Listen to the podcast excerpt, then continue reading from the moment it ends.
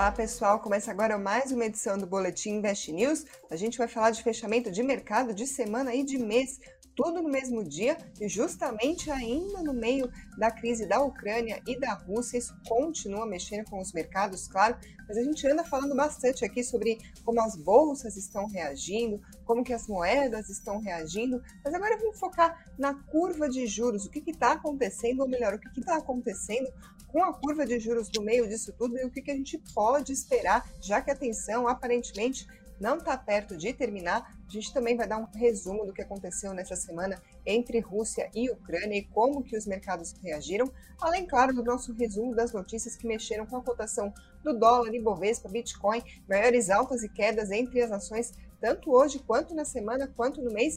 E entre elas, um dos destaques é SulAmérica, depois da notícia de fusão de compra pela Rede D'Or. E para comentar esses assuntos, hoje quem está comigo é Eduardo Pérez, analista da NuInvest, para falar de juros, de ação, política inter- internacional, para falar de tudo, né, Edu? Isso aí, Karina. Vamos lá, mais um dia, né, para conta. É, o que a gente esperava era uma curva de juros bem estressada com essa notícia de guerra, mas a gente vai aprofundar e mostrar que não foi bem assim e a gente vai explicar os motivos também. É isso aí. Antes de mais nada, Edu, vamos começar mostrando a imagem do que aconteceu ou não aconteceu com a curva de juros, só para o pessoal entender aqui por que, que a gente está falando disso hoje, por que, que chamou a tua atenção, tanta atenção. Vou pedir para o Tiago colocar a tela aqui para a gente, uh, e até uma informação de bastidor aqui, fui perguntar uh, para o Eduardo, Eduardo, explica para a gente o que está acontecendo com a curva de juros. Ele respondeu, olha, basicamente nada. Então, se não está acontecendo nada, a gente tem que entender por quê. Se a gente comparar a curva de juros com a semana passada e essa semana, a gente vai ver ali que pouco se mexeu, não teve exatamente um grande movimento, apesar de a gente estar tá discutindo bastante ao longo dessa semana a questão da inflação. Por quê? Porque Rússia tem tudo a ver com cotação do petróleo, a gente está falando bastante de preço dos combustíveis, a gente viu o petróleo disparar nessa semana, inclusive, já vou tratar um pouquinho aqui dos dados sobre isso, mas não é só isso, a gente também está falando de de grãos, de milho, de trigo, ou seja, a inflação pode voltar a subir, uh, os preços de diversos produtos importados. Ah, e agora sim, a gente tem a imagem na tela, dá para ver duas linhas, ou melhor, quase não dá para ver duas linhas. Por quê? Porque uma linha representa a curva de juros na semana passada e a outra hoje, ao final desta semana. Dá para ver que está muito parecido, quase que não dá para distinguir. Aí você que está só ouvindo por podcast ou pela Alexa, a gente está descrevendo aqui a imagem, ou seja, a curva de juros muito parecida entre a semana passada e essa, sendo que nesse intervalo teve simplesmente uma invasão uh, da Ucrânia pelo, pelas tropas russas.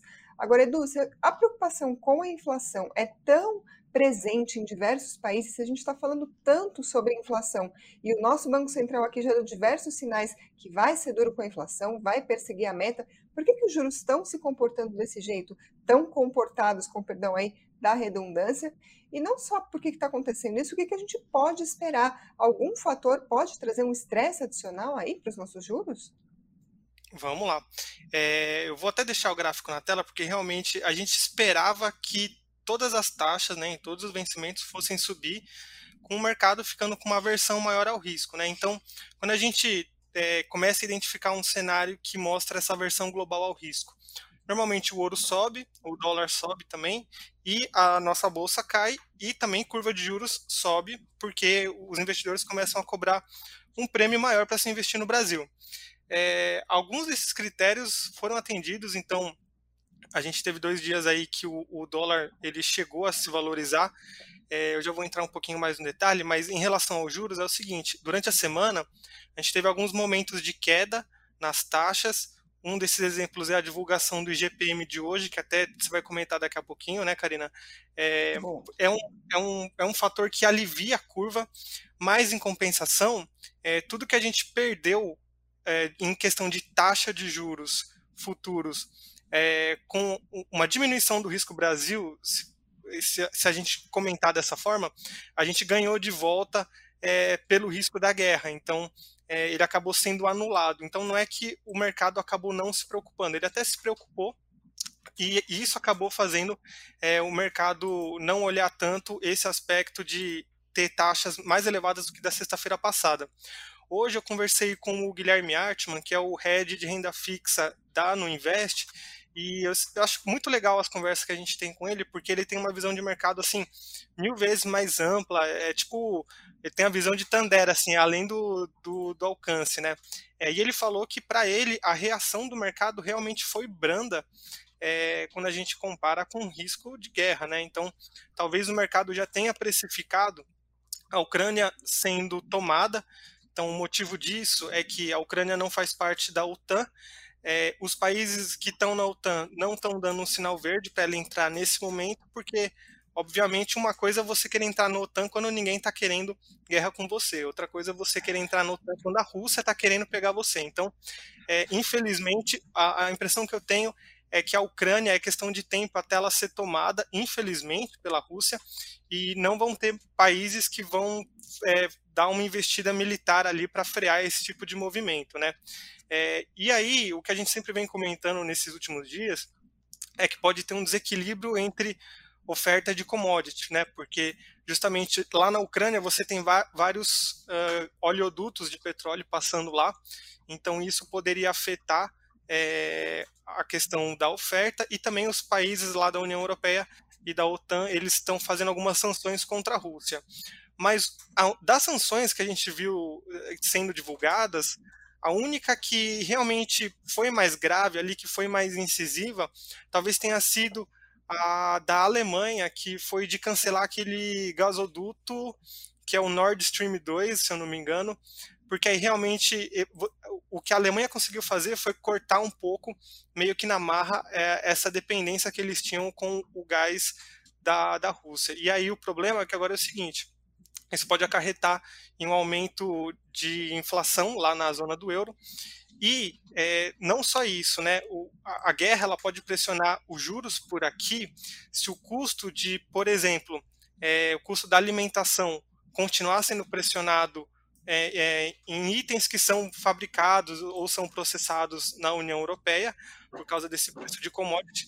E um, uma variável que é bem importante da gente observar é o custo do frete marítimo, que ele impacta todos os produtos que vêm em embarcações para todas as partes do mundo, e ele é influenciado por questões geopolíticas. Então, é, navios que passariam tranquilamente ali pela área da Ucrânia e da Rússia, talvez já tenham que desviar a rota, isso pode alterar o preço, e o próprio preço do petróleo, que se ele continuar subindo, isso pode encarecer ainda mais.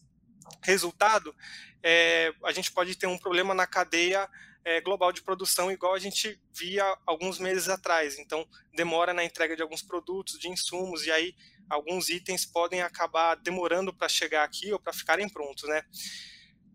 Quando a gente pensa ali o que, que o Banco Central da, da Zona do Euro pode fazer, o Banco Central Europeu, ele pode começar a subir a taxa de juros, porque eles estão ainda segurando bastante a taxa de juros por lá, dizendo que não é necessário, e aí talvez essa seja a nossa vantagem que o nosso Banco Central tem sobre é, os outros bancos centrais, né? E o Fed entra nessa conta porque o Fed também não subiu efetivamente os juros. Então, a gente aqui no Brasil, diferente do que eles estão vivendo lá, onde a inflação está subindo, mas os juros estão sendo mantidos, a gente já está indo para a reta final desse ciclo de alta da nossa Selic. E a gente tem, inclusive, o maior juro real entre os países emergentes.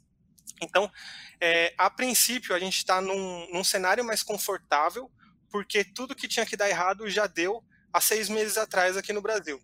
Claro, a gente não teve guerra, mas a gente teve uma inflação bem elevada, o custo de tudo ficou mais caro, mas agora a gente já está num outro momento, que é um momento que a gente espera uma normalização dessa inflação, enquanto é, lá na Europa e nos Estados Unidos eles ainda vão começar. Agora fica a dúvida se realmente esse risco das commodities ele vai ser diluído, né? O, o presidente Joe Biden ele chegou a falar que ele pode liberar as reservas de petróleo dos Estados Unidos para suprir essa demanda que continua, né? É, enquanto a oferta é diminuída, e você tem também a OPEP, que pode regular a quantidade de barris que eles produzem. Então, se a OPEP, que a OPEP, a Rússia faz parte da OPEP, mas você ainda tem outros países que podem chegar num acordo de aumentar a produção. Esse aumento de produção pode fazer o preço dar uma contida ou talvez até cair. Então, são algumas variáveis que a gente tem que ficar de olho.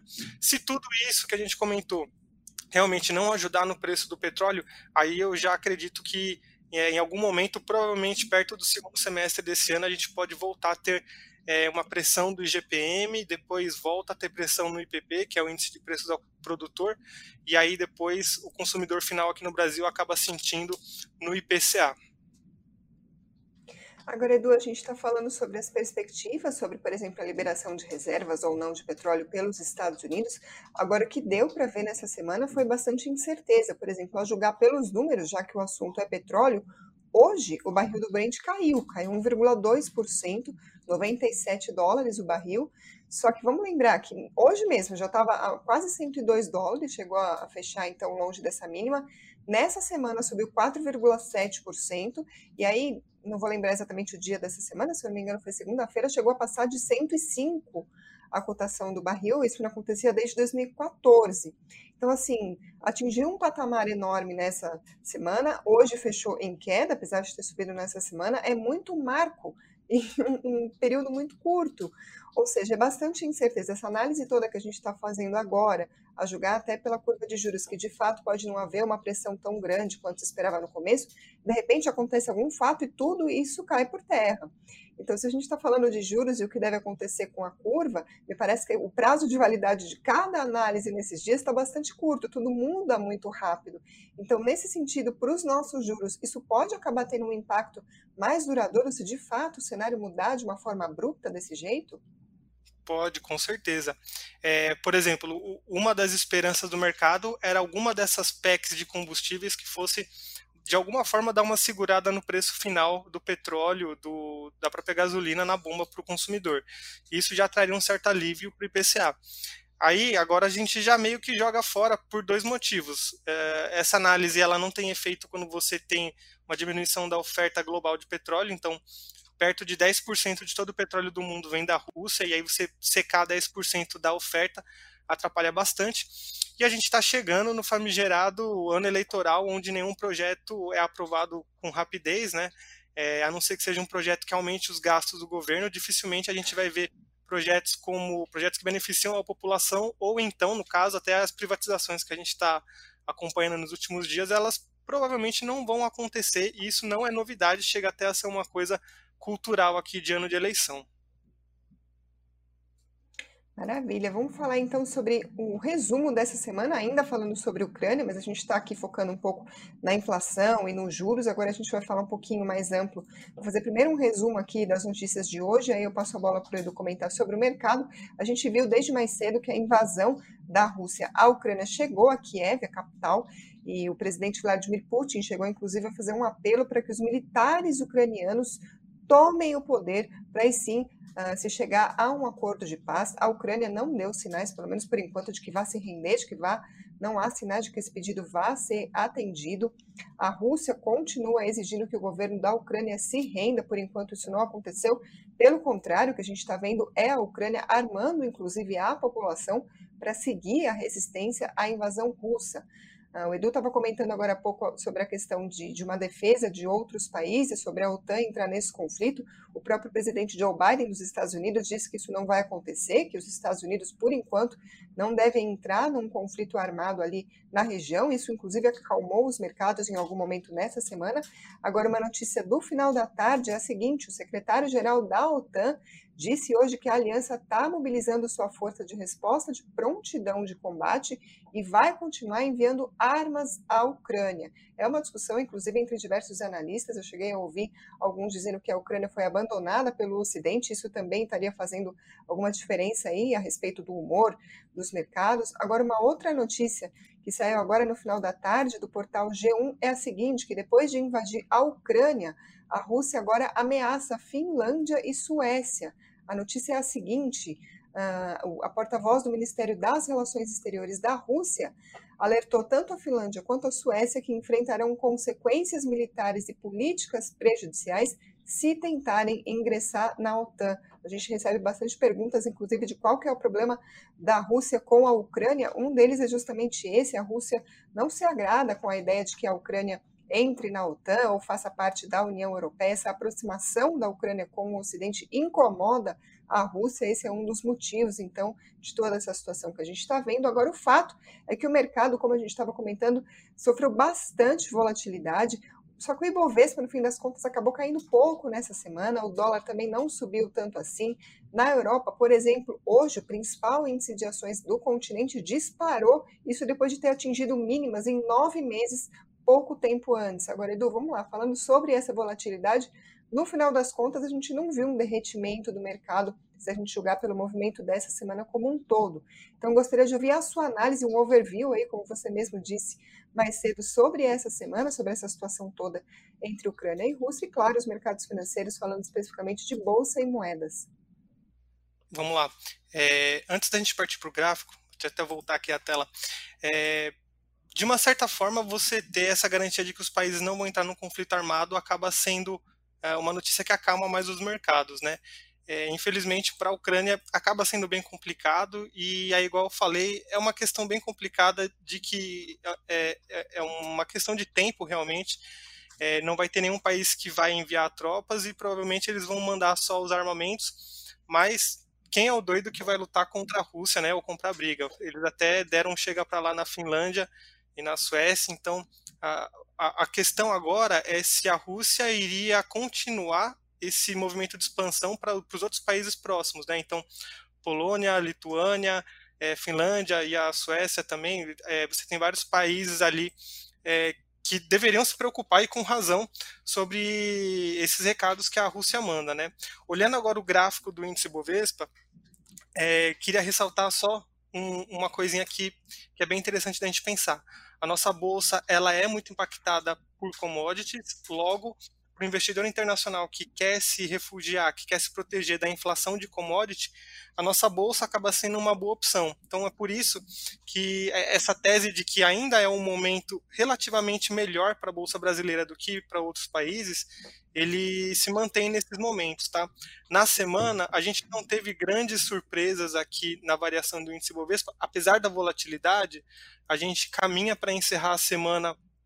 É, deixa eu até colocar aqui, a gente caminha para encerrar a semana, a gente começou é, na região ali dos cento e treze mil pontos, a gente continua acima dessa média que a gente utiliza para balizar se o índice está numa tendência de alta ou de baixa, então como ele está acima, ele continua, é, a gente pode classificar como uma tendência de alta no curto prazo, mesmo com esses dias que a gente teve, né?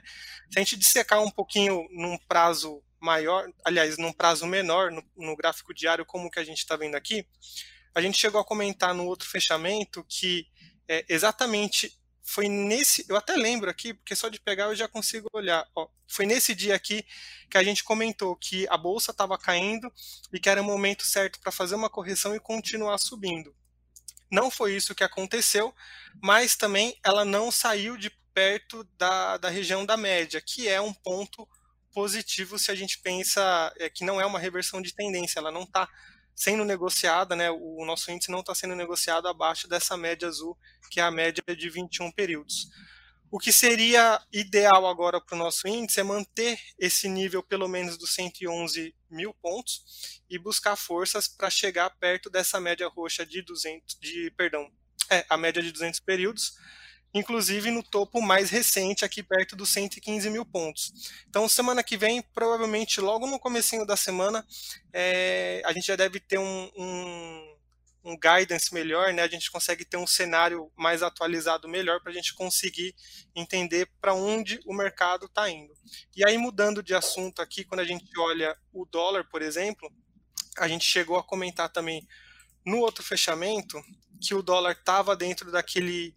É, dentro do que a gente chama aqui, caixote ou retângulo, que ele chegava próximo desses pontos e ele retornava, né? É, a gente até fez um, um fechamento daquele Invest News falando, né, que na verdade era um bom momento para dolarizar a carteira, e realmente a gente tinha falado que esse patamar próximo dos cinco reais do dólar era um patamar de suporte, é, suporte psicológico, né? E você tem, quando ali número redondo cinco reais, cinco e dez, por exemplo, são pontos bem importantes para a gente observar.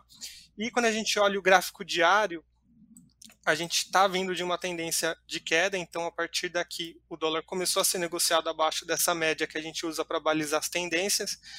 Está sendo negociado abaixo da média de duzentos períodos, então apesar desses últimos dois dias de alta no dólar, é, a gente ainda tem uma visão, por enquanto, é de baixa, tá? Inclusive ele chegou a trabalhar próximo dessa média que a gente usa para balizar, que é a de vinte e um períodos, e o ideal seria na semana que vem a gente ter um movimento onde ele retorna para esse fundinho que ele fez nos cinco reais, e aí num cenário ideal ele continuaria caindo, mas aí é uma questão de cenários que a gente consegue é, usar como projeção, né?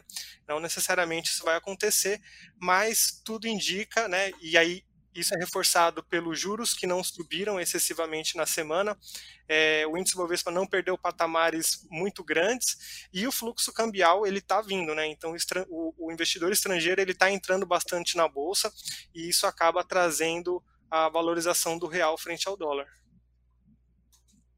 É isso aí, pessoal. Vamos destacar outras notícias que também mexeram com os mercados, especificamente no dia de hoje. Mais cedo, a Fundação Getúlio Vargas divulgou o I G P M, que teve alta de um vírgula oitenta e três por cento em fevereiro, veio quase perto ali da expectativa do mercado. Segundo pesquisa da Reuters, a projeção era de uma alta de um vírgula oitenta e seis por cento no mês. Em doze meses, o aumento acumulado é de dezesseis vírgula doze por cento.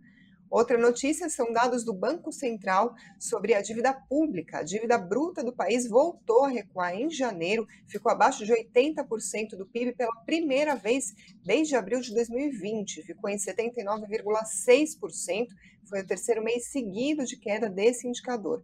A arrecadação, que acabou puxando esses resultados, ela foi impulsionada por receitas expressivas de impostos sobre o lucro das empresas e sobre o setor de petróleo e metais minerais, que tem ganho bastante com os preços elevados das commodities. A gente tem falado bastante sobre isso aqui no Boletim Invest News. Fica o reflexo, então, também sobre a arrecadação e, por sua vez, sobre a dívida.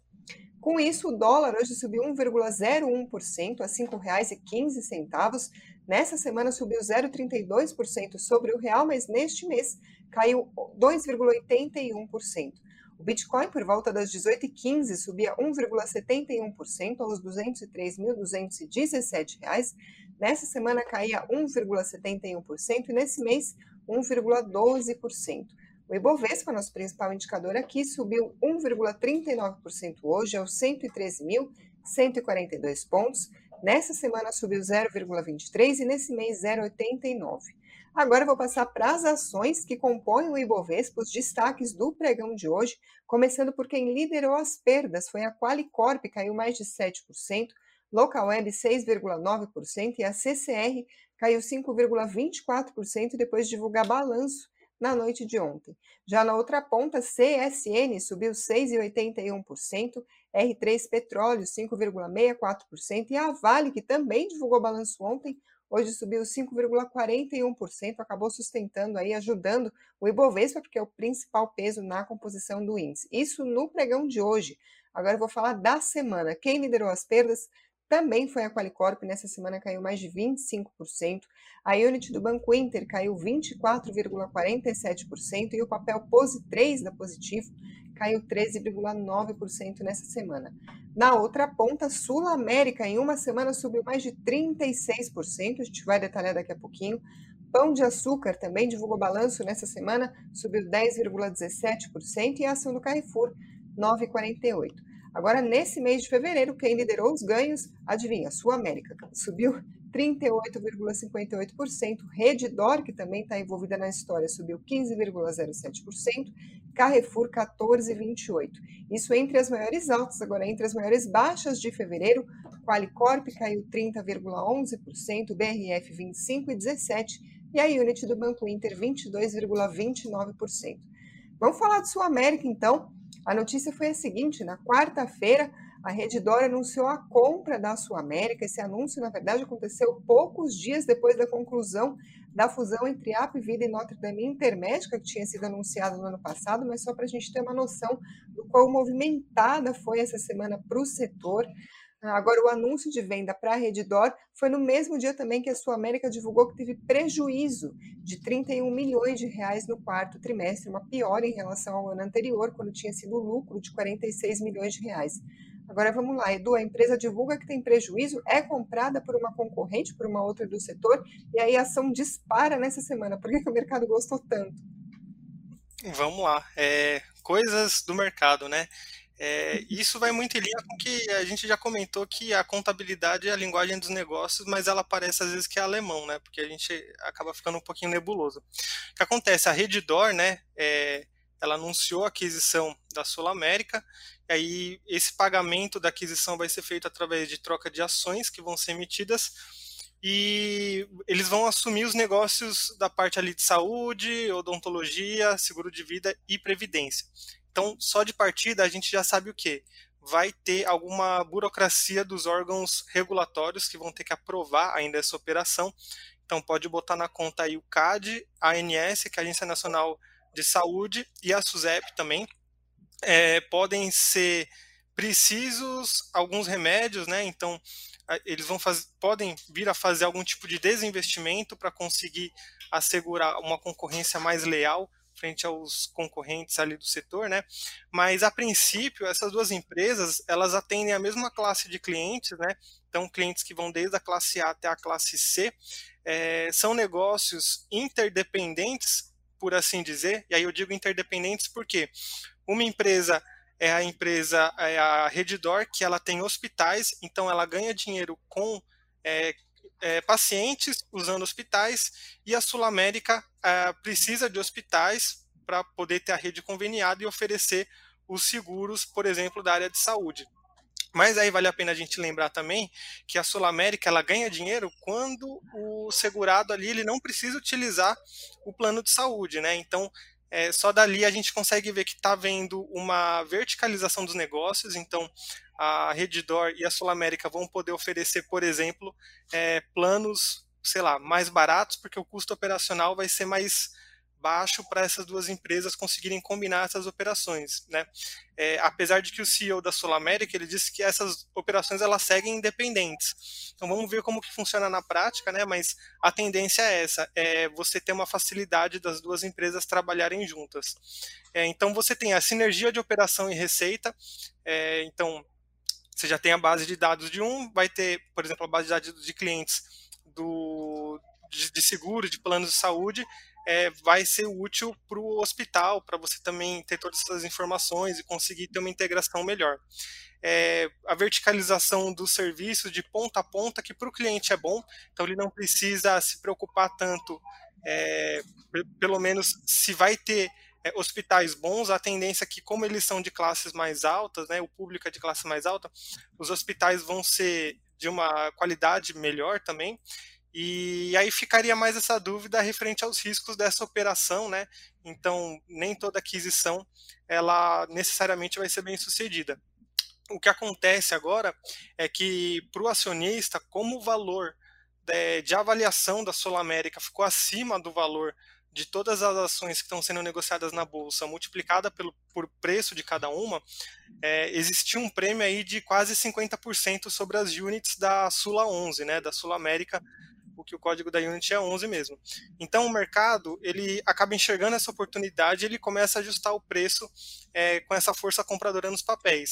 Isso porque a SulAmérica deve sair da bolsa, é, os acionistas que são uh, da empresa SulAmérica, que tem Sula três, Sula quatro, e aí a gente pode colocar também Sula onze na conta, eles vão ter direito a receber zero vírgula vinte e cinco ação ou fração de ação é, da, da Rede D'Or por essa aquisição. Então, na verdade, o que vai acontecer é que um negócio vai ser englobado pelo outro, e aí por isso que normalmente o mercado funciona é, fazendo essa correção no preço. Eu até vou colocar na tela aqui o gráfico da Sula para a gente mostrar que realmente é, foi um, uma semana que acabou se destoando bastante, né? É, o papel vinha numa tendência de baixa, então a gente está vendo queda, estava sendo negociado abaixo dessa média que a gente utiliza, de vinte e um períodos e de duzentos, e aí teve uma pernada aqui para próximo da média de duzentos, agora aos trinta e cinco reais e vinte centavos. Quando a gente analisa no gráfico diário, uma coisa que chama bastante atenção aqui é que o papel ele já está sendo negociado média, tá? Então eu acho que um ponto de atenção muito importante para o investidor é esse patamar dos trinta e um reais. Por quê? Teve uma alta muito expressiva aqui, é, quando ele abriu a trinta e oito, e desses dois últimos pregões, o mercado vem ajustando uh, o preço da unit da, da SulAmérica para baixo. Então, tem um espaço vazio que, normalmente, quando a gente perde essa última referência desse candle que acabou gerando esse espaço, normalmente, né, então, os próximos dias, se ele começar a trabalhar abaixo desse nível, ele pode vir para esses trinta e um reais.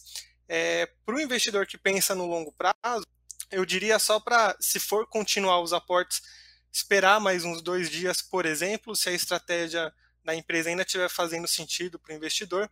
É, eu só não tentaria entrar agora. É, a gente vai ter as ações da Rede D'Or, ela ainda vai sofrer algum tipo de ajuste contábil, talvez. É, então eu só esperaria mais um pouco, tá? Na questão da Sula, se ainda faz parte da estratégia, do perfil do investidor, é, eu só diria aí para aguardar alguns dias para ver se realmente ele continua caindo, que a tendência é que esse movimento aconteça. E aí continua a vida normalmente. A única coisa que dentro do guarda-chuva da, é, das empresas que você vai ter ali, vai ter uma empresa a mais. É isso aí, pessoal. Com isso a gente encerra essa edição do Boletim Invest News. Muito obrigada a quem está nos acompanhando. Se inscreva se você ainda não fez isso. Deixa o like e o comentário do que você está achando do programa. E muito obrigada a quem está ouvindo por podcast ou pela Alexa. Obrigada, Edu. Obrigado, valeu. Boa noite, pessoal. Até a próxima.